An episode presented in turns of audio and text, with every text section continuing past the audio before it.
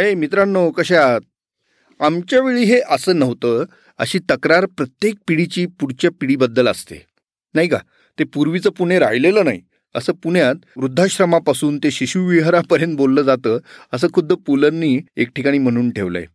तर असो एका पिढीचं दुसऱ्या पिढीबद्दलचं मत आकलन हे नेमकं कसं तयार होतं हा खरोखरच एक कुतूहलाचा विषय ठरतो. आज संडेविद देशपांडेमध्ये अशाच एका अत्यंत वेगळ्या विषयावरती आम्ही चर्चा करणार आहोत. आणि हा विषय म्हणजे मिलेनियल्स. आता मिलेनियल्स म्हणजे जिला जनरेशन वाय असंही म्हटलं जातं. ती नेमकी कोणती पिढी? सध्या जगाचं नेतृत्व या पिढीच्या हाती आहे असं म्हटलं जातं. म्हणजे नेमकं काय? ह्या मिलेनियल्सची आधीची पिढी कुठली? पुढची पिढी कुठली? या मिलेनियल्सची स्वभाव वैशिष्ट्ये नेमकी कोणती आहेत? या आणि अशा अनेक बाबींवर आज आम्ही प्रकाश टाकणार आहोत. आणि त्यासाठी माझ्यासोबत आहेत या विषयात संशोधन केलेल्या लेखिका प्राध्यापक आणि व्याख्यात्या मोना शहा. तर चला आपण ऐकूया मिलेनियल्स म्हणजे कोण त्यांचं काय वैशिष्ट्य आहे आणि त्यांचं इतकं महत्त्व का आहे? नमस्कार मी संतोष देशपांडे आणि आपण ऐकत आहात संडे विथ देशपांडे वेगळ्या ढंगातला आगळा पॉडकास्ट जिथं विषयांचं बंधन नाही पण आशयाशी बांधिलकी आहे. रविवारची ही एक प्रसन्न मैफल. इथं आपण ऐकतो नवी आणि वेगळी माहिती. गमतीदार किस्से गप्पांमध्ये रंगत भरणारे खास गेस्ट कधी हसणारा कधी सिरियस करणारा. पण तुम्हाला टेन्शन फ्री करण्यासाठी सर्व काही आहे या पॉडकास्टमध्ये आणि ऐका एक श्रवण सुख जे आहे या मैफलीत माझ्या. तेव्हा ऐका ऐकत रहा. Sunday with Deshpande. मित्र हो प्रत्येकाचा दुसऱ्याकडे पाहण्याचा दृष्टिकोन वेगळा असू शकतो. व्यक्ती म्हणून तसं स्वाभाविकही आहे. मात्र एका विशिष्ट कालावधीत जन्मलेल्या व्यक्तींची सर्वसाधारण स्वभाव वैशिष्ट्य एकच असतील आणि त्याचं जगाच्या नव्या रचनेमध्ये अत्यंत महत्त्वाचं स्थान असेल तर त्याची दखली घ्यायलाच हवी. ही पिढी म्हणजे मिलेनियल्स. त्यास जनरेशन वाय असंही म्हटलं जातं. एकविसाव्या शतकात पदार्पण करताना जन्मलेली ही पिढी आज जगाची धुरा आपल्या खांद्यावर घेऊ पाहते. मात्र आधुनिकतेची कास धरत असतानाच भावनाशील स्वभावाचं ओझही त्यांना बाळगावं लागतंय. भरारी घेण्यासाठी त्यांना आकाश खुणावतंय पण त्याचवेळी वर्क लाईफ बॅलन्सिंगच्या नादात स्पर्धेचा ताणही त्यांना सहन करावा लागतोय. तर अशा या मिलेनियल्सच्या बाबतीची उत्सुकता व्यवस्थापन विषयात पी एच डी मिळालेल्या एका प्राध्यापिकेला असते आणि त्यातून ती आपलं संशोधन पुढं नेते आणि या विषयावर अनेक गोष्टींचा उलगडा करणारं एक वेगळं पुस्तक लिहिते. त्यांचं नाव मोना शहा. मूळ पुण्यातील असलेल्या मोना शहा यांचं millennials poised to lead for a generation who is the future हे नुकतंच प्रसिद्ध झालेलं इंग्रजी पुस्तक सध्या खूप चर्चेत आहे. याच विषयावर त्या जगभरात विविध संस्था कॉर्पोरेट हाऊसेस यांच्याशी नेहमी संवादही साधतात. आता पुण्यातील व्यक्ती या ग्लोबल विषयावर जगाशी कनेक्ट होत आहे आणि ज्याचं स्वतःचं असं एक जग आहे अशा मराठी जनाने याची खबरबात नाही असं होणं कसं शक्य आहे? म्हणूनच मी मोना शाह यांना या विषयाची उलगड संडेवित देशपांडेमधून करण्याची विनंती केली. त्यांनी ती स्वीकारली आणि यातूनच आमचा हा गप्पांचा आजचा योग जुळून आला.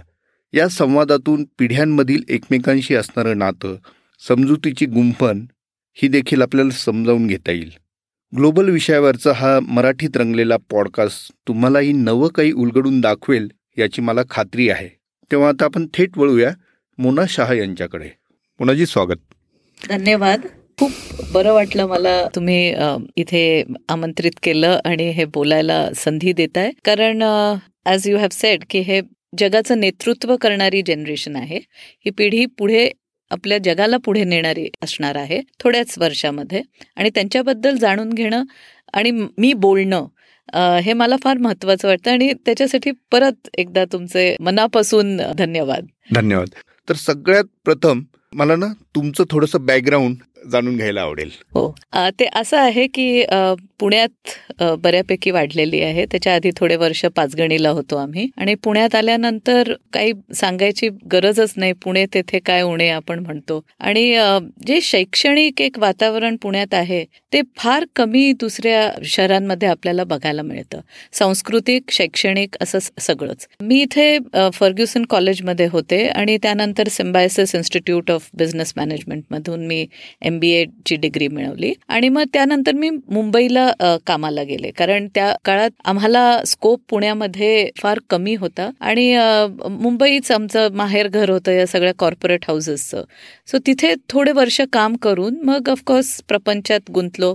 आणि माझी स्वतःची फर्म होती. ॲडव्हर्टायझिंग आणि कन्सल्टिंगमध्ये मी नाशिकला चालू केली होती. पण कुठेतरी ह्या सगळ्या पंधरा वर्षाच्या काळामध्ये मला असं वाटायला लागलं की काहीतरी एक एमटीनेस आहे माझ्या लाईफमध्ये काहीतरी आणि ते कळे ना मला ऑफकोर्स आणि पुस्तकांमध्ये हे सगळं लिहिलेलं आहे मी कारण हे पुस्तक थोडंसं ऑटोबायोग्राफिकल आहे आणि माझ्या जर्नीबद्दल आहे. सो हे पंधरा वर्ष जी मी डिग्री घेतल्यानंतर काम केलं कॉर्पोरेटमध्ये आंथ्रप्रेनर म्हणून कुठेतरी मला जरी पैसा मिळाला जरी छान काम करायला संध्या मिळालं रिस्क घेतलं. सगळं काही हो, व्यवस्थित चालू होतं. जे आपल्याला सगळ्यांना वाटतं की जगामध्ये असं आपल्याला मिळावं ते सगळं काही मला मिळालं.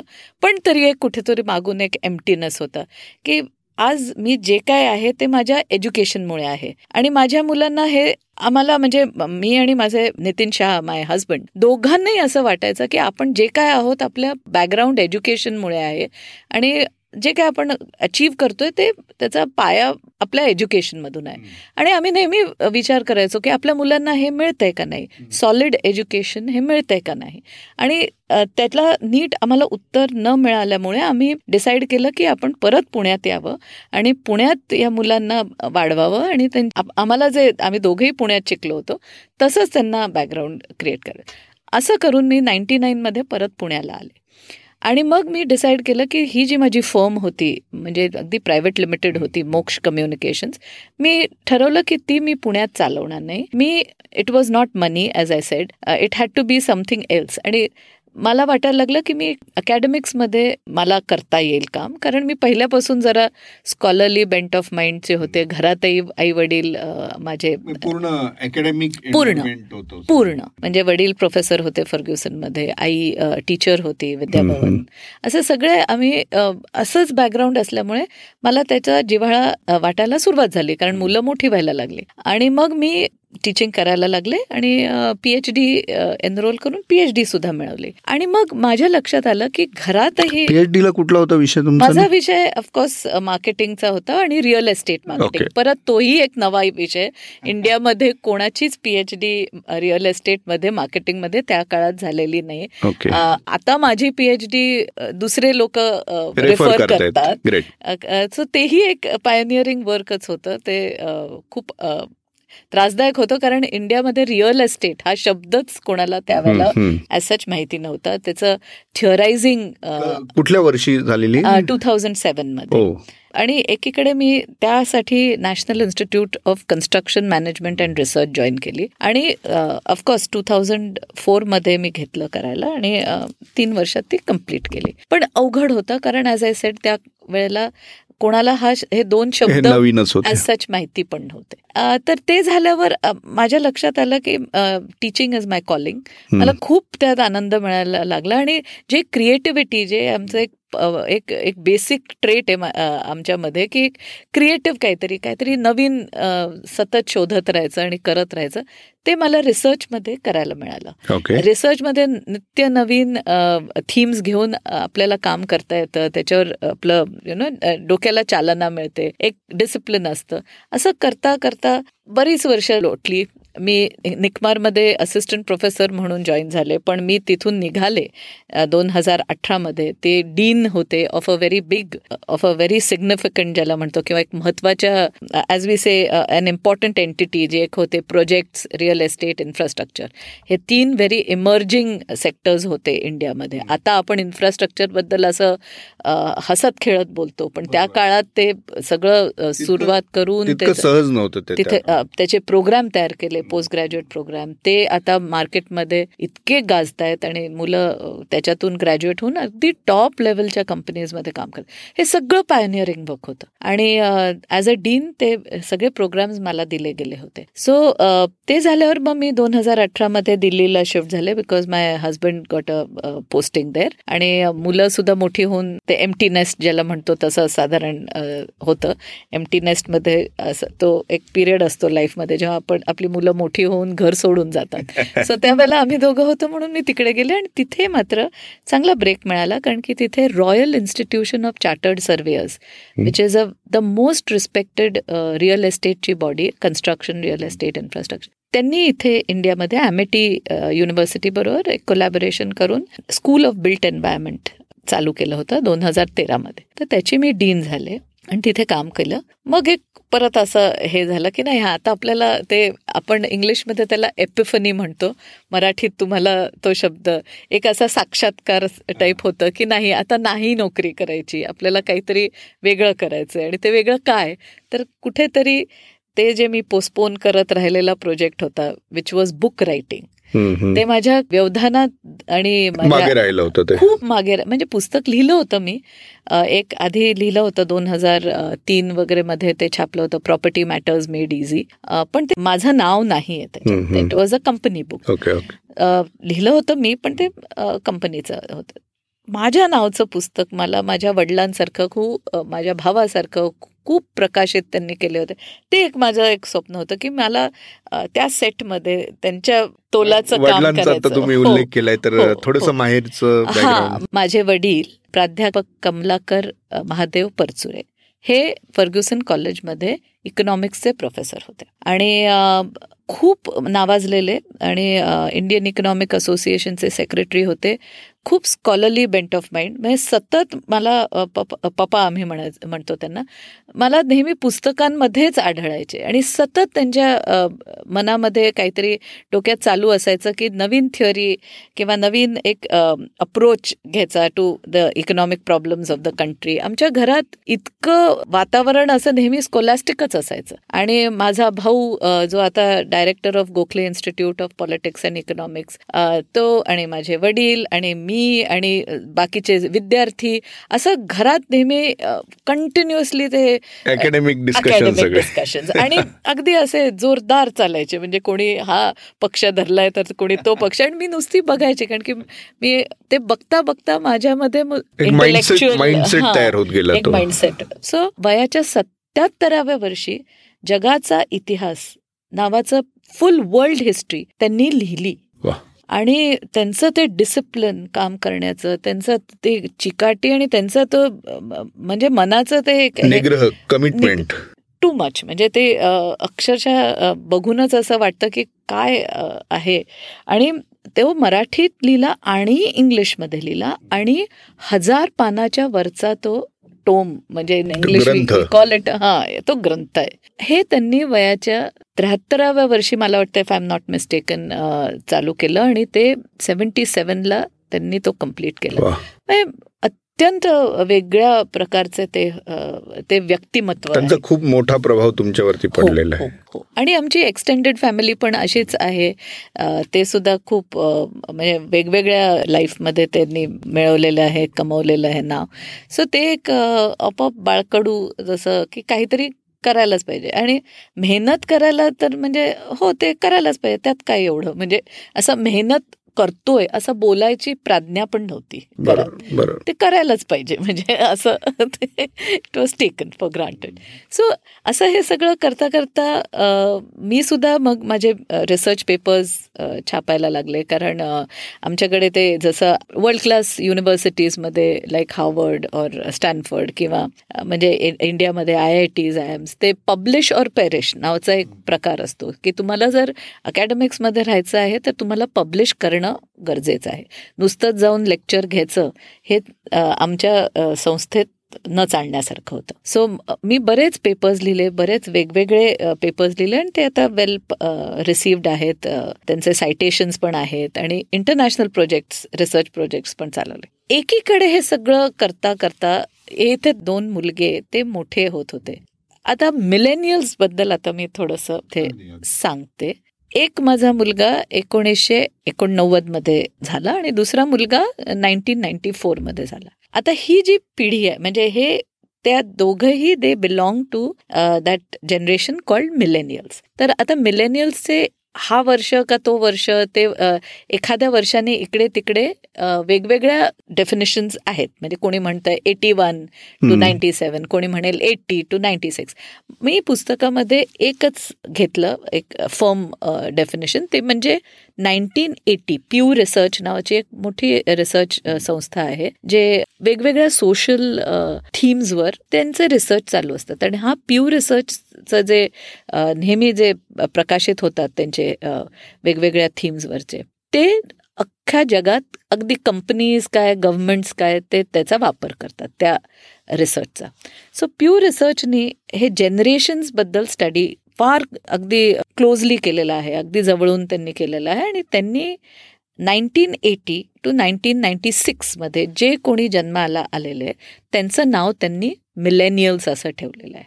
आता तुम्हाला वाटेल की त्याचं मराठीत काय शब्द आहे तुम्हीच स्वतः शोधा आणि तुम्हाला सापडेल की मराठीमध्ये म्हणजे मला तरी सापडलेलं नाहीये. चपकल बसणारा कुठला शब्द तुम्हाला सापडलेला नाही नाही. सो मला तर चपकल हा शब्द चपकल वाटतो. हो मी खूप प्रयत्न केला कारण मराठीत त्याचं काय रूपांतर होईल? असं मला वाटतं मिलेनियलचं रूपांतर होणं अवघड आहे पण संकल्पनाच मुळात नवीन होय हो. पण जनरेशन वाय किंवा जनरेशन एक्स आणि जनरेशन झेड हे कोणाच्या ऐकिवात असेल तर ह्या पर्टिक्युलर जनरेशनला जनरेशन वाय असं मुलांकडे पाहतानाच तुम्हाला हा विषय सुचला असं म्हणलं तर चुकीचं ठरणार नाही. हो कारण ऍज अ सेट घरात दोन मुलं होती. बरोबर. जे ह्या कॅटेगरीमध्ये होती तेव्हा काही मला कळलं नव्हतं हे. पण हे आता हाइंडसाईटमध्ये. आणि मग मी जेव्हा शिकवायला लागले तेव्हा ह्याच वयोगटातले मुलांना मी शिकवत होते. बरोबर. आणि असे किती हजारो मुलं माझ्या हाताखालून गेलेले आणि या घरात हे दोन. मग मला असं वाटायला लागलं की मी जेव्हा नोकरी सोडून मला पुस्तक लिहायचं हे झालं तर ऑफकोर्स मी बऱ्याच थीम्सवर लिहिलं. म्हणजे खूप चर्चा केली सगळ्यांची अगदी स्टार्टिंग फ्रॉम आपल्या कुटुंबाचं एक मेमॉयर लिहायचं. म्हणजे असं वगैरे खूप काही काही आयडियाज आल्या. पण शेवटी मला असं जे वाटलं ते क्लोजेस्ट टू माय हार्ट ज्याला म्हणतो. असं म्हणतात की पुस्तक लिहिताना नेहमी असा विषय घ्यावा जो तुमच्या जिव्हाळ्याचा आहे किंवा ज्याच्यामध्ये तुमचं काहीतरी बऱ्याच वेळासाठी तुम्ही इन्व्हॉल्व हा बरोबर. सो मला वाटलं की हेच लोक हीच पिढी ज्यांना मी इतक्या जवळून पाहिलेलं आहे त्यांच्याबद्दल बोलणं हे मला अगदी इझिली जमेल आणि सचोटीने मला हा विषय हाताळता येईल. म्हणून मी हे मिलेनियल्स हा घेतला. आणि त्याच्यात दुसरं कारण असंही झालं की हा जसा प्रवास झाला या माझ्या ओन कुटुंबात माझे बहीण भाऊ आणि सगळे you know as they say extended family सगळ्यांची मुलं मिलेनियल्स त्या जनरेशनमध्ये होती. त्यांना जवळून मला बघता येत होतं. माझ्या मैत्रिणींचे मित्रांची मुलं सगळ्यांचे आमचे क्लासमेट्स ते पण मिलेनियल्स होते. आणि प्लस इन्स्टिट्यूटमध्ये आमचे विद्यार्थी पण millennial so I could see them very closely आणि म्हणून मग मी हा फायनली हा विषय चूज केला. ऑल्सो की असं पुस्तक येणं आपल्यासाठी का महत्वाचं आहे? कारण एशियामध्ये मॅक्सिमम मिलेनियल्स आहेत. म्हणजे चायना अँड इंडिया हे दोन कंट्रीज टुगेदर त्यांचे म्हणजे four hundred and fifty million आणि फोर हंड्रेड अँड सिक्स्टी साधारणतः मिलियन मिलेनियल्स या दोन कंट्रीजमध्ये आहेत. जवळजवळ नऊशे मिलियन मिलेनियल्स हो. आपल्या ह्या दोन देशात आहेत आणि बाकीचे एशिया वगैरे. ह्यांच्याबद्दल आणि ह्यांना सामोरं जे गेलेले आहेत आणि मिलेनियल हा शब्द पहिला एक्सप्लेन करते की जे मुलं अडल्टहुड आता त्यात मराठीचं कसं जे मुलं वयात आली आणि कामाच्या कामात मेन स्ट्रीम एम्प्लॉयमेंटमध्ये जेव्हा त्यांनी पाय ठेवला ते दोन हजार सालच्या आजूबाजूला त्यांचं करिअर सुरू झालं ते असं म्हणू शकतो. म्हणून त्यांना मिलेनियल्स म्हणतात. अच्छा. बऱ्याच लोकांना कसं वाटतं की मिलेनियल म्हणजे जो दोन हजार साली जन्माला आला किंवा त्याच्या आजूबाजूला तसं नाही अच्छा अच्छा. म्हणजे शिक्षण संपून ज्याचं आता काम सुरू होतं आहे असे. असे त्यांना मिलेनियल्स असं दिला गेलं. पहिली पिढी. Nineteen eighty eighty one eighty two जे अर्लियर कोहोट म्हणतो आपण त्याला किंवा तो ते जे एक बँड ते लोक साधारण सतरा अठरा एकोणीस वीस वर्षाचे जेव्हा दोन हजार साली झाले. म्हणून त्यांना काय झालं त्यानंतर? आणि जग कसं बदललं? त्यांच्याबद्दल प्यू रिसर्चने स्टडी केला. आणि मग मला सुद्धा सारखं असं ते जाणवायला लागलं की ही एक पिढी आहे जी आपल्या इतिहासात शंभर वर्षापूर्वी जी पिढी शंभरच्या पेक्षा आधी म्हणजे nineteen hundred two nineteen twenty four एक पिढी येऊन गेली. त्याचं प्यू रिसर्चनी नाव दिलेलं आहे ग्रेट जनरेशन म्हणजे ह्या जनरेशननी वर्ल्ड वॉर वन पाहिला. ह्या जनरेशननी आपला स्पॅनिश फ्लू पाहिला जो आता आपण ऐकतोय. आणि ह्याच जनरेशननी जेव्हा ते नाईन्टीन ट्वेंटी नाईनचं ग्रेट डिप्रेशन पाहिलं आता तुम्ही ती जनरेशन बघा आणि मिलेनियल्स बघा. तिन्ही वॉर वगळता Covid was like that Spanish flu आणि टू थाउजंड एटचं जे जागतिक डिप्रेशन आता आपलं टू थाउजंड एटमध्ये मला वाटतं ते झालं टू थाउजंड एट तसंच की इतकं म्हणजे भयानक आहे ते. आणि ते तरी ते सहा वर्षात ते ग्रेट डिप्रेशन संपलं. पण ह्या पिढीला त्याची झळ अजूनही बसते आहे. आता ते दोन हजार आठ साली जो आपण मेल्टडाऊन असं म्हण त्याला नाव दिलं recession slow down slow down असे वेगवेगळ्या ह्याच्याने पण ते इतकं भयानक आहे की अजून वीस एकवीसमध्ये सुद्धा आपल्याला त्याची सावट अजूनही दिसत होत. सो ही अत्यंत अवघड परिस्थितीमध्ये ही पिढी आपलं आयुष्य आणि इकॉनॉमिकली चॅलेंज ज्याला आपण म्हणतो. आणि त्याचा दुसरा भाग असा आहे की यांना म्हणजे उसंतच मिळत नाहीये. एक झालं की एक घाव त्यांच्यावर पडतायत असं आपल्याला म्हणता येईल. आणि हे करता करता म्हणजे एकीकडे बघितलं तर मोस्ट क्वालिफाईड जनरेशन आहे. म्हणजे शिक्षण. ह्या जनरेशनमध्ये अख्ख्या आपल्या मानवी इतिहासात जेवढं शिक्षण नव्हतं तितकं शिक्षण ह्या जनरेशनने घेतलेलं आहे. त्यांचा तो एक ध्यासच आहे की त्यांनी शिकायचं त्यांना शिकायला आवडतं. आणि हायली क्वालिफाईड आहेत. पण जॉब्स नाही आहेत असं काहीतरी त्यांचं असं भयानक ज्यात ते अडकलेले जाळ्यात अडकलेलं जनरेशन आहे. आता ह्या जनरेशनला मी जवळून पाहिलं कारण आमच्या इन्स्टिट्यूटमध्ये त्यांना नोकरी देणं म्हणजे आपण प्लेसमेंट ज्याला म्हणतो हे फार हा शब्द आपल्याला कॉमनली आपण ऐकलेला आहे. ते सुद्धा आमचं काम असायचं. आणि मला अक्षरशः दिसायचं की केवढी ती कॉम्पिटिशन एका जॉबसाठी इतकी मुलं ट्राय करायचे आणि मग बरेच रिजेक्शन यायचे आणि ते म्हणायचे आम्ही काय वाईट केलं? आमच्यात काय दोष आहेत की आम्हाला कंपन्या घेत नाही आहेत असं सगळं त्यांचे ते मी अगदी जवळून पाहिलेले हे त्यांचे व्यथा सोटूसे आहे.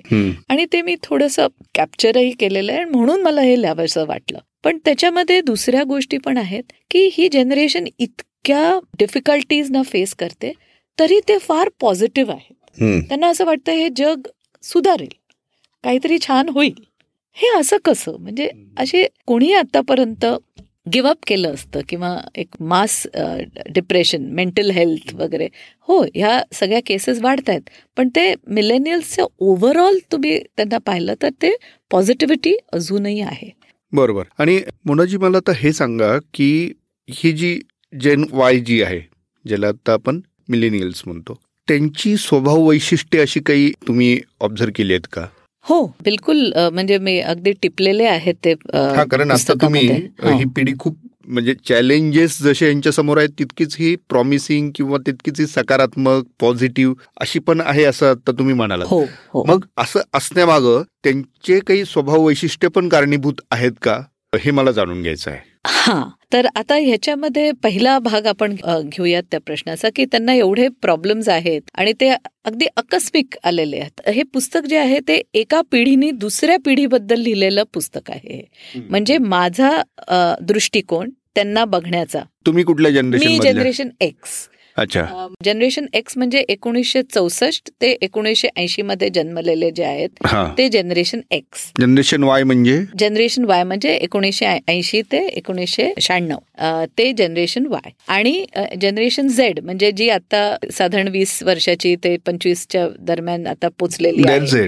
दे आर जनरेशन झेड आणि त्याच्या आधी आहेत बेबी बुमर्स म्हणजे जे एकोणीसशे पन्नास ते एकोणीसशे चौसष्ट ते होते. तर बेबी बुमर्स आणि जनरेशन एक्स मी जवळजवळ का म्हणते? कारण त्याच्यात सुद्धा मी लिहिलेलं आहे की हे ग्लोबल कन्सेप्ट आहे तरी पण पाश्चात्य देशातला जो व्यक्ती आहे त्यांना मुलं जरा उशिरा होतात.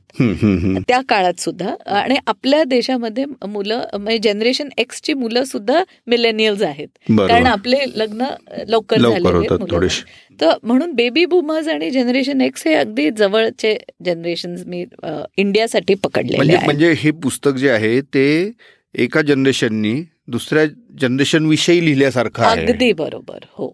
कारण मी जसं त्यांना पाहिलं मी जसं त्यांना पाहते आहे त्याच्याबद्दल हे म्हणजे माझं मग ह्याच्यामध्ये तुम्ही अनेक उदाहरणे दिलेली आहेत. म्हणजे ह्याचा अर्थ हे एका टीचरनी लिहिलेलं आहे म्हणून रिसर्चरनी म्हणून किंवा आईनी लिहिलेलं आहे. हे ह्याची प्राथमिकता जर आपल्याला बघायची असेल तर ते रिसर्चरनी लिहिलेलं आहे. कारण की ते एक बेसिक पण मी आई म्हणून सुद्धा त्याच्यात स्टोरीज घातलेल्या आहेत. मी टीचर म्हणूनही त्याच्यात stories just observation but these are observation which have real life म्हणजे ज्या झालेले आहेत. आणि मग मी आमच्या पिढीवर पण बोललेले आहे की आम्ही कसे होतो आणि आम्हाला कसं वाढवलं गेलेलं होतं आणि आम्ही कसं वाढवलं ह्या पुढच्या पिढीला. आणि त्याच्यातले काय डिफरन्सेस होते? ठीक आहे. हा आपण ते स्वभाव वैशिष्ट्यांबद्दल बोलत होतो. तर आता हे स्वभाव वैशिष्ट्य म्हणजे ही मुलं फार इंडिपेंडेंट अशी मुलं आहेत. त्यांना आपण इंग्लिशमध्ये याला नाव दिलं आहे latchkey kids latchkey generation Y मधल्या मुलांबद्दल हो, हो, मी मिलेनियल्सचं जनरेशन वायबद्दल बोलते लॅचकी किड्स म्हणजे काय? की जे स्वतः शाळेतून येणार घर उघडणार आणि स्वतःचं खाणं पिणं बघणार आणि काय पुढे काय क्लासला जायचं हे करायचं ते सगळं बघायचे. आई वडील फक्त फोनवर त्यांना कंट्रोल करायचे. किंवा म्हणजे माझं असायचं की फ्रीजवर त्यांना एक मी एक व्हाईट बोर्ड विकत घेतलेला होता. त्याच्यावर मी त्यांना मार्करनी इन्स्ट्रक्शन लिहून जायचे. कारण की मी जर लेक्चरमध्ये असेन आणि ते जर घरी आले तर मला बोलता यायचं नाही. मग मी आपलं सकाळीच सगळं तिथे लिहून त्यांना स्वतःहून ते सगळ्या गोष्टी करायच्या सेल्फ ड्रिव्हन सेल्फ ड्रिव्हन स्वयंपूर्ण करेक्ट ते अशीच मुलं वाढली. म्हणजे आणि न्यूक्लिअर फॅमिलीज होत्या. म्हणून आमचं त्यांना डिसिजन मेकिंगमध्ये आपण ओढून घ्यायचो की काय रे आता फ्रीज घ्यायचा आहे तर कुठला घ्यायचा? आपण हॉलिडे प्लॅन करतोय. कुठे जायचं? तुम्हाला कुठे जायचंय? काय करायचं असं प्रत्येक गोष्टीत त्यांना आपण एकत्रित आणून त्यांचे पण त्यांचा पण एक म्हणजे निर्णयामध्ये काहीतरी एक त्यांचा रोल सो अशामुळे ते मुलं अशी फार कॉन्फिडंट ह्यांची निर्णय क्षमता आहे चांगली? तेच मी सांगते की ते लहान मुलं असताना असे वाढलेले होते की मी माझं मला हे पाहिजे मला ते पाहिजे असं म्हणणारी मुलं होती ती. आणि ऑल्सो आपले इंडियातले संस्कार असे होते की आपण एकीकडे त्यांना हे मी टिपिकल अमेरिकन हाऊसहोल्डचं मी एक्झाम्पल देऊ शकते. पण इंडियामध्ये तसं नव्हतं आपले दोन्ही होतं. त्यांना आपण इन्क्लूडही करायचो पण त्यांना एक रिस्पेक्ट द्यायचा एल्डर्सना किंवा आपण हे ते सुद्धा आपल्यामध्ये जास्ती प्रकर्षाने आपल्या कल्चरमध्ये आपल्याला दिसतं. पण इंडिपेंडन्स होता. पण पुढे काय झालं? म्हणजे आता हे टक्के टोणपे असे खात गेले किंवा एक दुसरी गोष्ट इनफॅक्टमध्ये झाली ह्या जनरेशनला विच इज द ट्रान्झिशन ही जनरेशन डिजिटलकडे गेली. जे बरोबर. जे फार महत्त्वाचे हॅपनिंग म्हणजे किंवा अकरन्स आहे की दिस इज द जनरेशन जेव्हा ते लहान होते तेव्हा त्यांना डिजिटलचा एक्सपोजर मिळाला. वर्ल्ड वाईड वेब तयार झालं ईमेल नावाचा हा प्रकार तयार झाला. मग मुलं त्याच्यावर आपले वेगवेगळे काहीतरी असं पुस्तकात सुद्धा मी लिहिलंय काहीतरी फॅन्सी असे आयडेंटिटीज तयार करायचे. म्हणजे टिपिकली आपण आपल्या जनरेशन व्हर्च्युअल त्यांचं एक व्हर्च्युअल तयार झालं अगदी. आणि ते आपल्या कॉन्ट्रास्टमध्ये कसं होतं की माझा जो ईमेल आय डी होता माझा मोना शहा दोन हजार एक कारण मला तोच नंबर मिळाला म्हणून मी तो टाकला. तर आपण असे आपल्या नावानी ईमेल आय डी केले हे लोकांचे काहीतरी एकदम असं शुगर स्वीट मी किंवा आय एम द बेस्ट वगैरे असे वेगवेगळ्या त्यांचं ओन व्यक्तिमत्व जे आई वडिलांच्या नावाशी काही दिलेल्या नावाशी रिलेटेड नव्हतं असे असे छोटं एक मी उदाहरण त्यात दिलेलं आहे. म्हणजे ते काय करत होते? त्यांची अभिव्यक्ती ते इतक्या लहान वयापासून त्यांना ती दाखवायची होती की आम्ही काहीतरी वेगळे आहोत आम्ही काही आम्हाला दिलेल्या नावाने ओळखले जाऊ असं नाही. आम्हाला काहीतरी आणि इथून सगळं ते बदललं. कारण ही मुलं घरात म्हणजे इनवर्ड नसून ते आउटवर्ड झाली. म्हणजे हाऊ टू से दॅट ते ते एकदम जगाशी कनेक्ट झाले ना? कारण तुम्ही जेव्हा नेटवर गेला तेव्हा तुमचा फ्रेंड पोर्चुगलचा असेल. घरापेक्षा ते जगाशी कनेक्ट व्हायला आतुर होते असं म्हटलं एक्झॅक्टली आणि त्यांना ऑपअप करता आलं ते. अगदी सहज गतीने आम्ही जेव्हा लहान होतो आमच्याकडे ते एक पेन फ्रेंड नावाचा प्रकार हो.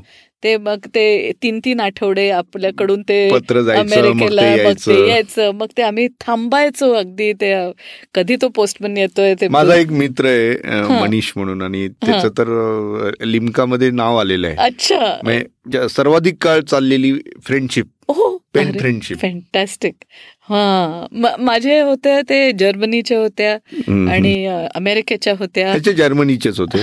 सो सो ते पेन फ्रेंडशिप होतं आपल्याकडे पण ह्यांचं म्हणजे इन्स्टंट पेन कसला? नो पेन डायरेक्ट टाईप केलं की तिकडे ऑन दी अदर नाही आपल्या वेळेस नो पेन नो गेन असा प्रकार गुड वन सो हे मुलं एकदम त्यांचं म्हणजे बघण्याचं स्वरूप.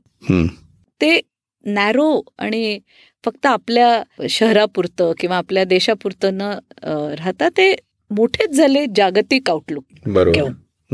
कारण दे वर कनेक्टेड टू द वर्ल्ड हा एक फार मोठा म्हणजे आपल्याला पेपर वाचावे लागायचे आपल्याला कोणाचं तरी भाषण ऐकायला जावं लागायचं. या देशांमध्ये काय होतंय ते ऐकण्यासाठी. म्हणजे फर्ग्युसन कॉलेजमध्ये नेहमी बाहेरून प्रोफेसर यायचे ते आम्हाला ॲड्रेस करायचे. आम्ही अगदी असे आतुरतेने थांबून राहायचो की काय बोलतायत आणि त्याच्याकडून आम्हाला मिळायचं.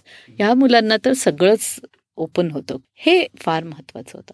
आता हे बघता बघता बघता मला माझ्या मी त्या पुस्तकात हे पण लिहिलं माझा ओन स्ट्रगल झाला असा की ते गुगलवरचं डाउनलोड करून ही मुलं मला चार गोष्टी सांगणार का माझं जे विजडम आहे म्हणजे जे एक ज्ञान आहे ते मी कसं वाढवू? ते गुगल ज्ञान करायचं का ते पुस्तकं वाचून ग्रेट पीपलचं सगळं थिअरीज वाचून मी ते ज्ञान आणि मला असं ऑलवेज असं फिलिंग यायचं की ते मुलं म्हणायचे की हे तर नेटवरून काढून दिलं टीचरने त्याला दहा मार्क दिले मला फक्त पाचच मार्क दिले. मग असा तो जो स्ट्रगल असायचा की what is right which kind of knowledge has more depth. हे सगळं घरात सुद्धा हे प्रश्न निर्माण व्हायला लागले. कारण मी अकॅडमिक होते. आणि क्लासरूममध्ये गेलं आमचं पोस्ट ग्रॅज्युएशन होतं म्हणजे मास्टर्स डिग्री वगैरे. तिकडे गेलं आणि त्यांना असाइनमेंट दिले तरी पण ही मुलं तेच गुगल मग मला हे अगदी त्यांना सांगायला लागायचं की क्रेडिबल सोर्समधून रिसर्च करा. नुसतंच कोणीतरी काहीतरी लिहिलंय त्याच्यावरून चालणार नाही. त्याला एक एक हायरार्की ऑफ सोर्सेस असते.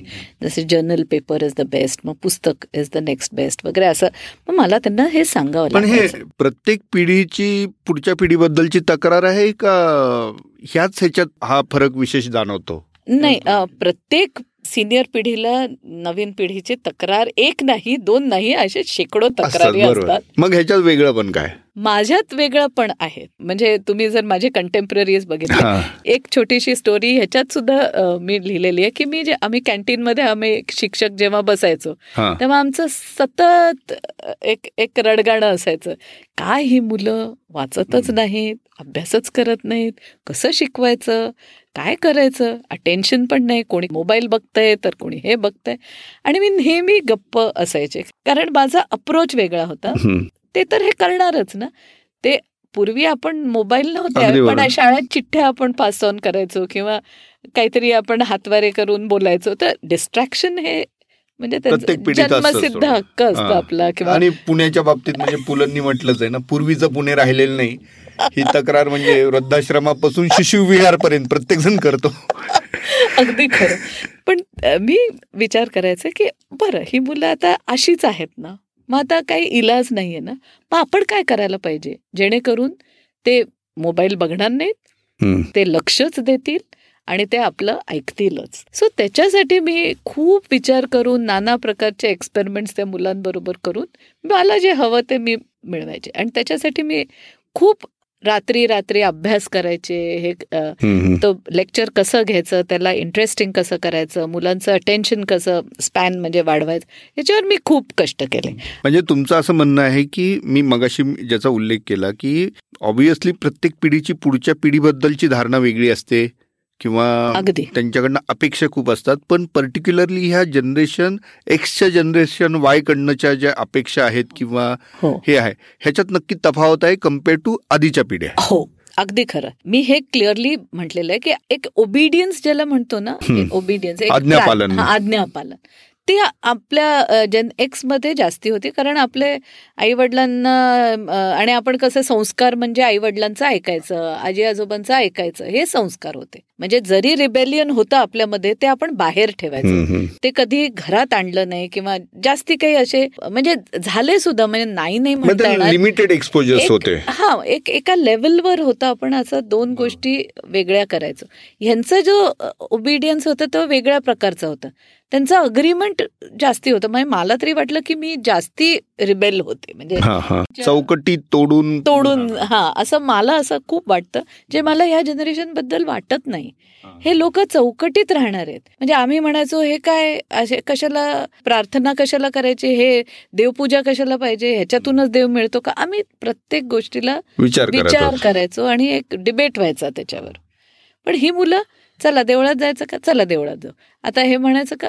I feel they are more religious I feel they are more confirm emotional पिढी आहे का रॅशनल आहे? कसं वाटतं नाही इमोशनल पिढी आहे. भरपूर इमोशनल आहे. आणि तेच मी सांगते की मला आश्चर्य वाटतं की कॉम्पिटिशन ज्याला म्हणतात सी आता हे सगळं बोलताना ऑलवेज रिमेंबर की ह्या एका व्यक्तीबद्दल मी बोलत नाही. मी हे लाखो आणि म्हणजे स्टॅटिस्टिकली सिग्निफिकंट ज्याला आपण म्हणतो म्हणजे खूप लोकांबद्दल आणि ज्याच्यातून आपल्याला ते कन्क्लुजन्स घेता येतील यांचं मी बोलते. नाहीतर सगळे जे ऐकणारे आपलं ऑडियन्स आहे असं त्यांनी म्हणायला नको. नाही नाही पण माझा मुलगा तर असा नाही आहे किंवा माझी मुलगी तर अशी नाही प्रत्येक no two people are the same no two persons are the same ज्याला आपण म्हणतो. तर तो इथे लागू होतो तो रूल पण if you see the whole generation competitiveness ज्याला म्हणतो हा मला कमी वाटतो कम्पेअर्ड टू आमची जनरेशन जी म्हणजे तोडून फाडून खाणार म्हणजे चाललोच मी मला कोणी थांबूच शकत नाही. असं अशी एक कीन कॉम्पिटिशन असायची. आणि ती इफ यू सी मध्ये सुद्धा खूप होती. तर तुम्ही साधी पेप्सी आणि कोका कोलाची ऍड बघा. ते अशी असायची की ते एक दोघ हो. एकमेकांना अगदी चुरशीनी मार्केटमध्ये उतरलेले दोन हे. तुम्ही कुठलेही दोन ब्रँड ऑटोमोबिलच्या घ्या. तेही तसंच. कारण त्या executive were also like that the people of that generation were like that की म्हणजे छिनकेही लेणं आहे असं. हे लोक तसे नाही वाटत मला. कारण माझी थिअरी ही अशी आहे की ते जागतिक एक स्वरूप त्यांचं थिंकिंगचं झाल्यामुळे they understand each other better and they are willing to listen to each other कारण नेटवर तुम्ही जेव्हा असता आपण काय बोलतो कसं बोलतो याच्यावर त्यांचं व्यवधान खूप असतं. म्हणजे जेव्हा मी पहिलं मी इंटरनेट वगैरे कधीच वापरायचे नाही कारण मग वेळच नसायचा. म्हणजे आता हे एका वर्षात मी आता खूप आता सोशल मीडिया वगैरे मध्ये आता जरा बघायला लागले हे. आणि माझा मुलगा नेहमी मला म्हणायचा आई असं नाही लिहायचं. आई तसं नाही लिहायचं. हे करू नको ते करून म्हणजे त्यांना असं वाटायचं की जे यू हॅव टू बी एक एक कोड ऑफ कंडक्ट असतो. तो असं हे करायचं. आपण जास्ती असं ओपन असायचो आपल्या पिढीमध्ये. आपण अरे काय रे? असं तसं. म्हणजे आपण ते नाही ते तसं चालत नाही. You have to be very careful हे ते ते ग्रू विथ दॅट अंडरस्टँडिंग की हे मीडियममध्ये आपल्याला केअरफुली चालायचं ह्याच्यातमध्ये. असं म्हणून they agree with each other a lot they think like each other also आमच्या वेळेला असं नव्हतं. किती तुम्ही वेगळे आहात हे दाखवावं लागायचं. म्हणजे आम्ही इंटरव्ह्यू सुद्धा द्यायचो तेव्हा. तो कॅन्डिडेट किती वेगळा आहे दुसऱ्या कॅन्डिडेटपेक्षा? बरोबर. त्याच्यावर आम्ही आपलं हे ठरायचं. आता टीम प्लेअर आहे का नाही? हा दुसऱ्याचा विचार करतोय का नाही? ह्या बेसिसवर आता आपण मुलं म्हणजे सिलेक्ट करतो. बरोबर. मला ना एका सिलेक्टरनी फार एक गंमत सांगितली होती. त्यांनी असं सांगितलं होतं की आय टी मध्ये जायचंय का नाही? असं विचारण्यासाठी माझ्याकडे एक जण आला. म्हणजे he is amongst one of the selector right for that particular company correct आणि ते म्हणले की बघ तू आय टीत जर जायचं असेल तर माझं असं म्हणणं आहे की तू जर इंट्रोवर्ड असशील तर I T is good for you extrovert असशील तर आय टीत तुझं काही काम नाही. तर त्याच्यावर त्यांनी उत्तर दिलं. मला वाटतं मी कधी कधी इंट्रोवर्ड आहे कधी कधी एक्स्ट्रोवर्ड हुशार मस्त उत्तर. सो येस सो मला असं वाटायला लागलं आणि मला प्लेसमेंटच्या वेळेला दिसायचं की ही मुलं अशी चुरशीनी एकमेकाला घालून पाडून पुढे जाणारे अशी नव्हती. ते एकमेकांना बरोबर कोलॅबरेट करून ते म्हणजे त्यांच्यात कम्पिटेटिव्हनेस मला जागा करावा लागायचा की अरे जॉब मिळवायचा आहे यू हॅव टू परफॉर्म तुला तो मिळालाच पाहिजे बघ काय कर. ते असे नाही मॅम उसको मिला तो भी मुझे अच्छा ही लगेगा. असं. आणि कॉम्प्लिमेंटरी राहतात एकमेकांशी. पण एकमेकांना धरून चालतात? त्यांच्यामध्ये जे पण नाही. नाही धरून चालतात वरवरून अगदी धरून चालतात. तेच मी म्हणते की जर कॉम्पिटिशन असली तरी ते आतल्यात असेल. ते वरून तर अजिबात भासू देत नाही की ते असे कॉम्पिट करतात. आपल्या वेळेला कसं असायचं की ते रायवल म्हणजे रायवल म्हणजे मी शर्यतीत उतरलोय तर आता आपल्याला काय जास्ती एक्झाम्पल म्हणजे काय आतल्या गाठीची पिढी थोडीशी. कारण नाही तसं पण नाही. मी नाही म्हणू शकत. ते ते पिढीने म्हटलं तर ठीक आहे पण मला हे दिसायचं. Competition is a natural human tendency आणि म्हणून मी एक स्टोरी माझ्या मुलाची त्याच्यात घातलेली आहे की तो ॲथलीट होता. त्याच्या आधी मी सांगते पण कॉन्ट्रास्ट दाखवण्यासाठी आपल्याला मकेनरो आणि बियॉन बोर्गच्या मॅचेस अगदी आठवतात. राईट सो कसे ओपनली कॉम्पिटिशन असायची की तो अगदी दाखवायचं की ए बाबा मला तू आवडतच नाही. तुला मी मी जिंकणार तोट खात खेळायचे ते. आणि मी जिंकणारच. असं. आता असं नाही दिसत ना आपल्याला. आता फेडरर जो साधारण चाळीस वर्षाचा आहे तो म्हणतो अरे तू छान खेळला मी पण छान खेळलो. वाटतं ते असं हे हा कॉन्ट्रास्ट आहे. आणि आता माझ्या मुलाचंच उदाहरण मी देते. तो बऱ्यापैकी चांगला ऍथलीट होता. त्याने म्हणजे खूपच मेडल्स मिळाले शाळेत अगदी लहानपणापासून. म्हणजे एखाद्याला हरवायचं म्हणून पळत नाही तर आपण जे आपलं पळायचं म्हणजे. आपला निर्मल आनंद केली ज्याला म्हणतो आपण. तर त्याला मी असं ती स्टोरी लिहिली की पंधरा दिवस आधी मी त्याचं मानसिक असं किलर इन्स्टिंग ज्याला म्हणतो किंवा स्पिरिट जागं करण्याचा प्रयत्न करायचे. आणि मी म्हणायचे बघ तो ना असा पळेल तू असा पळ तू इकडे हे कर ते करे. असं मग त्याला चिकन सूप वगैरे द्यायचे खायला. म्हणजे त्याचं मसल बिल्ड होईल हे ते सगळं सगळं आमचं असायचं स्ट्रॅटेजी आणि तो इतका कूल असायचा तो म्हणायचा पण तो जर जिंकला तर प्रॉब्लेम काय म्हणजे? तो फर्स्ट आला आणि मी सेकंड आलो तर प्रॉब्लेम काय? त्याला उत्तर नसायचं मला ना एक किस्सा आठवला. म्हणजे तो जोक आहे ऍक्च्युली तर असंच रनिंग चाललेली असती. आणि ते पाहणारा ना एका रनरला बोलवतो इकडे. कारण तो का पळताय? तो काही नाही ते असं अशी मॅरेथॉन आहे मोठी. त्यासाठी पळतायत आम्ही. आम्ही सगळेच पळतोय.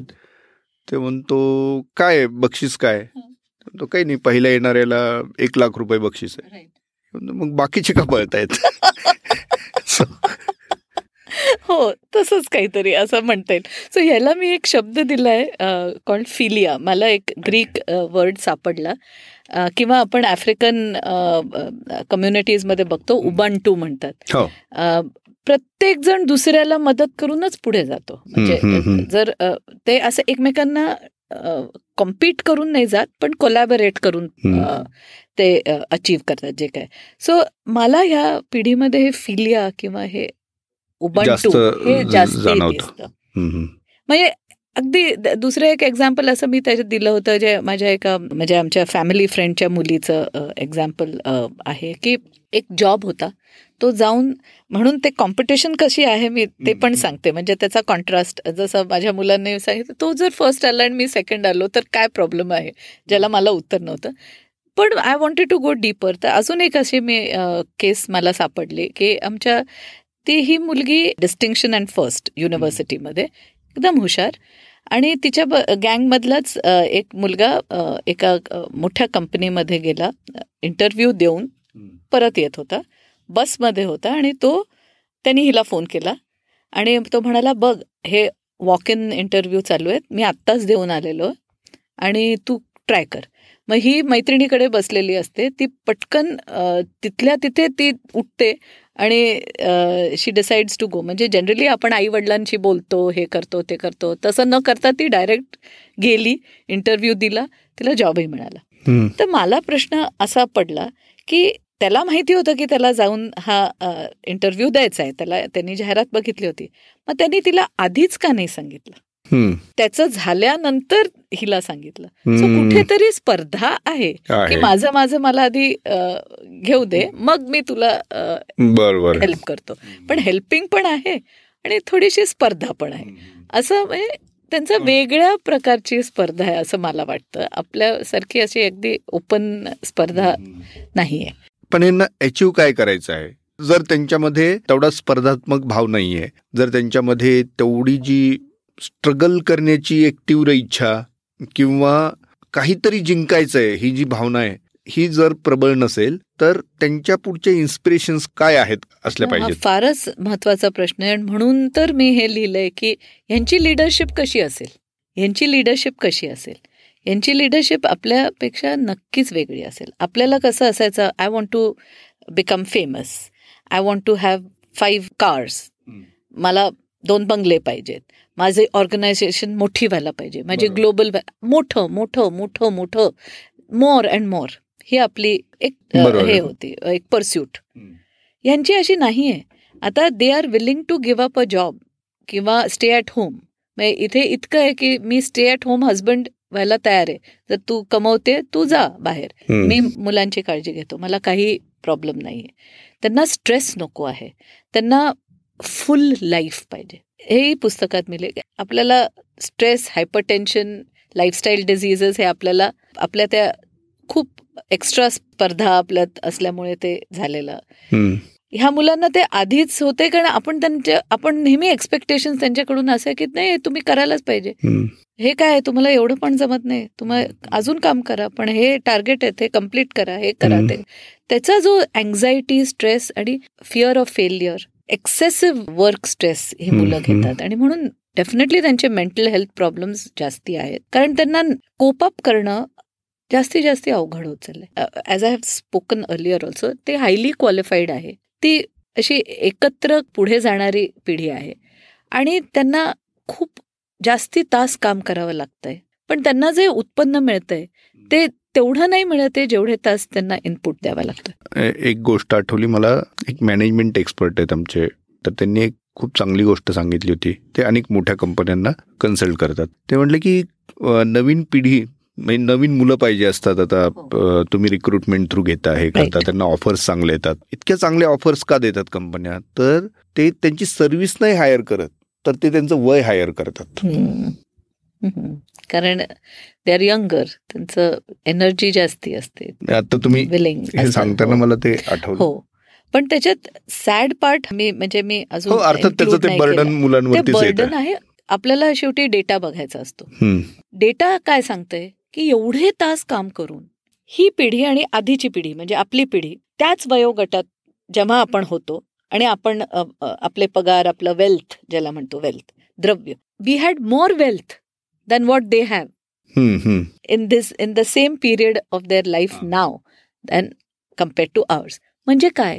म्हणजे ते नुसतंच मेहनत करतायत पण त्याचा रिटर्न त्यांना मिळत नाही. जे आपण ॲसेट्स तयार केले जे आपण त्यांना सुखकर आयुष्य जे आपण दिलं ते त्यांना आता खूप काम करून सुद्धा तेवढं द्यायला अवघड जात आहे. हे फार मोठी मोठा डिफरन्स आहे. आणि ऑफकोर्स ॲज आय सेड आधी ते इकॉनॉमिक कारणं आहेत त्याला. रिसेशन आहे हे आहे ते. सो ह्या सगळ्या असं एकत्रित ह्याच्याने ते फार स्ट्रेस जनरेशन आहे. आणि लहानपणापासूनच तो स्ट्रेस बिल्ड होतो. तो इंटरनेटमध्ये खूप कोणतरी अनोळखी लोक आपल्याला ठरवतात आपण चांगले आहोत का नाही आहोत तर सेल्फ एस्टीमचे प्रॉब्लेम्स होतात. हे सगळे आता बाहेर यायला लागलेत आणि सेलिब्रिटीज पण त्याच्याबद्दल बोलायला लागलेलं आहे. हे सगळं त्यांच्यावर परिणाम झालेलाच आहे लहानपणी. पण त्यातून सुद्धा आता ही लिडरशिप कशी असेल त्यांची तुम्ही विचारलं. होतं मला. आता त्याचं मी सांगते. हीच तर बघायची आपल्याला. आपल्या जनरेशननी त्यांच्या जनरेशनला व्यवस्थित लीडर्स बनवण्याची जी जी जबाबदारी आपली आहे ती पार पाडली आहे का नाही? आपण अजूनही आपले स्थानं टिकवून आहोत आणि आपण त्यांना कितपत वाव आपण आपले कंट्रोल सोडत नाही सोडत नाही. That's a better way to say it yes आपण अजूनही त्यांच्यावर तेवढं हे नाही करत कंट्रोल सोडणं म्हणजे काय? कंट्रोल सोडणं म्हणजे आपण त्यांना आता ग्रूम करण्याचं त्यांना ज्याला आपण स्वायत्तता किंवा जरा ऑटोनॉमी देण्याचा प्रयत्न करायलाच पाहिजे. एक कारण माझी नोकरी सोडण्याचा सुद्धा हाच होता की अजून आरामात माझी बारा वर्ष नोकरी होती. पण तेच काम मी करत राहिले असते आणि खालच्या पिढीला तिथे येण्याचं संधी कधी मिळाली असती? I was choking the talent pipeline I decided की this is not what I want to do I can always get another job मी इतकी क्वालिफाईड आहे माझं इतकं हे आहे. I if I want I can get another job और I can do something on my own म्हणून अगदी like a young mind ज्याला म्हणतो तुम्ही फिफ्टी फाईव्ह इयर्सला मी माझी ओन आता संस- संस्था परत सुरू केली. आणि त्याच्यात मी मिलेनियल्स घेतलेले हां. म्हटलं आम्ही फक्त तुम्हाला गाईड करणार. हे take it and run with it हे तुम्ही चालवा. आम्ही फक्त तुम्हाला स्टिअर देणार. आम्ही फक्त. पण राईट ट्रॅकवर आहोत का नाही? आणि काय अनुभव आहे तुमचा? मला तर अनुभव मिलेनियल्सचा चांगलाच आहे. फक्त त्यांचे ऑफकोर्स थिंकिंग जरा वेगळे आहे, कारण की माझी धाटणी वेगळी माझा साचाच वेगळा आहे. बरोबर. पण आता मी त्यांच्या हिशोबाने विचार करायला सुरुवात केलाय. म्हणजे हा थॉट अनेक कंपन्या किंवा अनेक जे कॉर्पोरेट्स आहेत त्यांना त्यांच्या एम्प्लॉईकडे बघण्याचा सुद्धा एक दृष्टिकोन. दृष्टिकोन देऊ शकतो. अगदी. मी इनफॅक्ट एक ह्याच्यातून एक ट्रेनिंग प्रोग्राम पण तयार केलेला आहे. तो आहे पुस्तकात लिहिलेला आहे कायनेसिक्स ओ आर जी अच्छा. त्याचं साधारण स्वरूप असं आहे की ते इंटरजनरेशनल कॉन्फ्लिक्ट आणि कोलॅबोरेशन बद्दलचं आहे. कारण आपल्याला लिडरशिप तयार करायची. आपण सगळे फेड आउट होणार आहोत. आपण सगळे रिटायर होऊन एका ते ही पिढी घेणार आहे पुढचं आणि जनरेशन झेड जी पुढची पिढी आहे त्यांना लीड करणार आहे. आणि जनरेशन झेडबद्दल अर्थात हो. एवढं सविस्तर नाही बोलता येणार आपल्याला पण जनरेशन झेड बद्दलच्या काय तुमच्या इमिजिएट हे इमिजिएट इमिजिएट म्हणजे ते असं आहे की ते जनरेशन वायकडून खूप प्रेरणा घेतात. कारण की जनरेशन वाय ही सस्टेनेबिलिटी बद्दल बोलतं. रिसोर्स नॅचरल रिसोर्स प्रेझर्वेशनबद्दल बोलतं.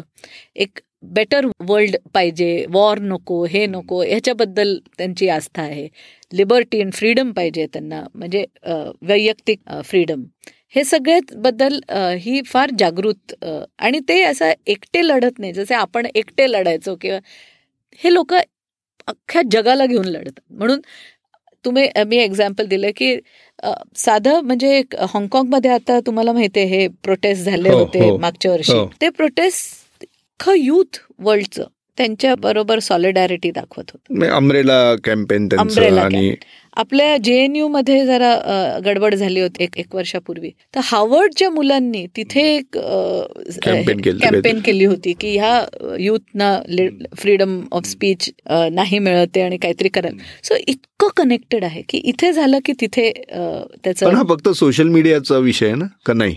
हा सोशल मीडियामुळे घडणारे त्यांचे जे ज्वलंत प्रश्न आहेत ते आता इतके पटकन सगळ्यांना ग्रॅप करतायत. जे आपल्या वेळेला फार अवघड.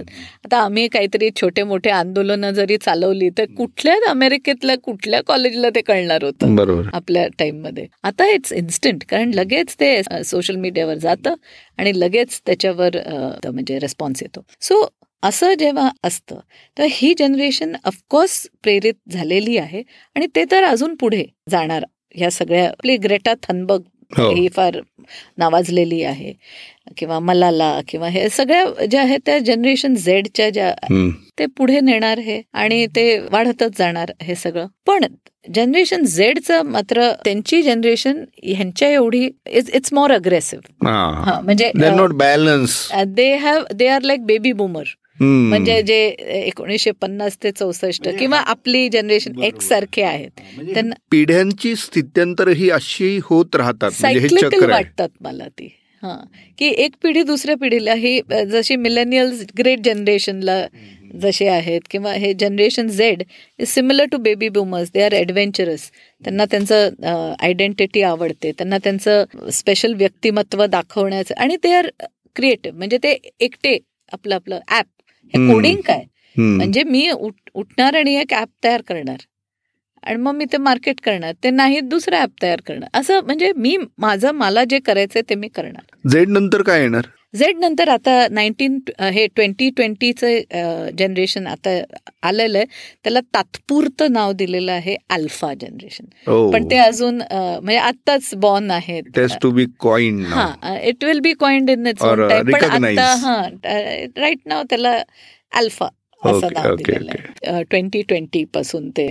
जे जन्माला आलेली आहेत ती मुलं ते अल्फा असं नाव दिलंय आता.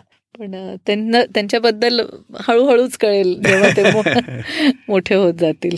इंटरेस्टिंग खरोखर म्हणजे आपण ह्या विषयावरती बोलू तितक्या गोष्टी कमी आहेत आणि विशेषतः पुस्तकातल्या सगळ्या गोष्टी आत्ताच आम्ही उलगडून दाखवल्या तर मजा येणार नाही तुम्हाला वाचण्यातली सुद्धा. आणि त्याचबरोबर या पुस्तकामध्ये जे काही अनुभव दिलेले आहेत केसेस दिलेले आहेत प्रकरणं दिलेली आहेत वेगवेगळी आणि रिसर्च दिलेला आहे महत्त्वाचा म्हणजे.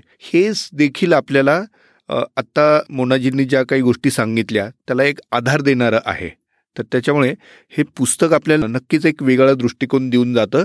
पण आत्ताची ही जी चर्चा आहे ही तुम्ही कधीही विसरू शकणार नाहीत. तुम्ही आत्ता विचार करा तुम्ही कुठल्या जनरेशनमधले आहात? तुमची आधीची पिढी कुठली आहे? पुढची पिढी कुठल्या याच्यातली आहे? आणि आत्ता जे काही स्वभाव वैशिष्ट्य यांनी सांगितलेली आहेत प्रत्येक पिढीचे त्याच्याशी ते मेळ जुळतोय का नाही त्याचा? हे जरी तपासलं आणि त्याच्यात तुम्हाला काही गोष्टी समोर आल्या तरीही आजची चर्चा संडेवित देशपांडेमधली सफल झाली असं मी मानतो. तर मोनाजी तुम्ही वेळात वेळ काढून आज इथं आलात आणि आपल्या गप्पा इतक्या छान रंगल्या की आता माझ्याकडे शब्द नाही आहेत इतके छान हो, ऐकल्यानंतर मला पण खूप खूपच बरं वाटलं आणि मजाही आली. मला माहिती नव्हतं की इतक्या इतक्या सहज गत आहे हे सगळं होईल. सो परत धन्यवाद. सगळे ऐकणाऱ्यांना सुद्धा धन्यवाद. आणि येस ॲज यू सेड ते एक अवेअरनेस जरी आपल्याला तयार झाला की ह्या पुढच्या पिढीचं आपण त्यांच्या जवळ गेलो. आत्तापर्यंत सगळे हे असेच आहेत ते तसेच आहेत म्हणण्यातच वेळ गेलेला आहे. पण मी जसं त्यांना पाहते आहे आणि मी जसं माझ्या ओन कंपनीमधून हा आता एक मानस मी घेतलेला आहे की त्यांची लिडरशिप खरोखर म्हणजे फ्लरिश होईल किंवा ती वाढेल आपल्या माध्यमातून ते आता आपलं बघण्याचं काम आहे हे जनरेशन एक्सचं काम आहे. जनरेशन वाय म्हणजे मिलेनियलचं काम आहे की कसे पुढे जातील कसे प्रत्येक जनरेशनमध्ये चांगल्या आणि वाईट गोष्टी आहेत. त्यात आपल्या जनरेशनच्या चांगल्या गोष्टी घेऊन कशा पुढे जातील हे सुद्धा त्यांना विचार करता येईल. आणि हे पुस्तकात सगळं दिलेलं आहे फ्युचर कसं असेल काय कसं असलं पाहिजे. आणि मला खरोखर आय एम व्हेरी हॅपी मी आले आणि इथे you gave me that opportunity ही संधी मला मिळाली. Thank you very much. थँक्यू